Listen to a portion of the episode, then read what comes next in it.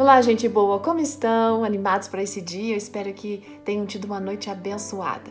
E aí, você já brigou com Deus? Você já ficou questionando Deus em suas orações? Olha, a Gislene vem contando um momento desse que ela viveu. A Gislene, ela é formada em jornalismo, gosta de muito de fotos, trabalha nas redes sociais, ele é casado e tem um filho e tá com outro aí nos braços, né? Gente, e ela conta que estava fazendo uma vez um culto pela manhã, bem cedo, e ela aí começou a reclamar com Deus, né? Dizendo assim, Senhor, olha, já faz seis meses que a gente está morando aqui nesse lugar e eu ainda não consegui transferir minha faculdade. Eu não posso ficar mais um, um semestre inteiro parada. Bom, eles haviam acabado de mudar e era de mudar, mudança de estado, né? E ela tinha iniciado seu curso de jornalismo numa instituição pública e ela tinha esperança então de conseguir que essa transferência acontecesse para uma outra instituição pública novamente, porque ela não tinha condições de pagar uma faculdade particular. Mas naquele ano, sabe o que estava acontecendo? A Universidade Federal não estava abrindo o processo de transferência e ela estava indignada com isso, indignada com Deus também, reclamando para Deus naquele momento.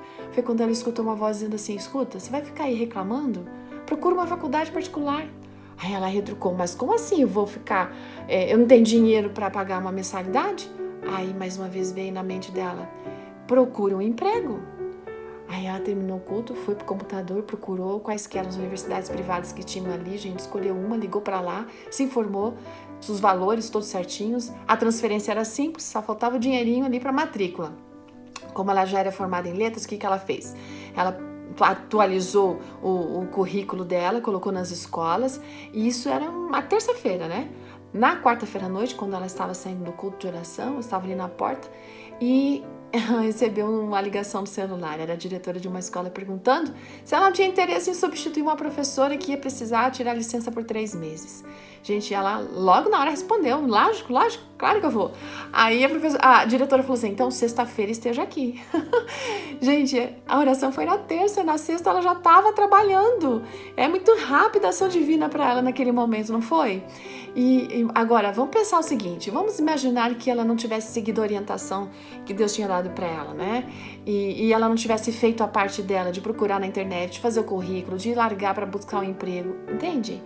O esposo dela ajudou ela a pagar a matrícula e todo o restante do semestre foi pago com trabalho naquela escola, gente. E ela teve aquilo que ela precisava exatamente. Então, sabe quantas oportunidades de repente a gente não tem perdido simplesmente porque a gente não para para escutar a voz de Deus. E aí, mais do que isso, a gente até ouve, mas a gente cai na comodidade e não age. Olha, a Gislaine entendeu que muitas vezes a gente não ouve, sabe por quê? Porque a gente deixa muito rápido a presença de Deus. E aí está um desafio para você e para mim.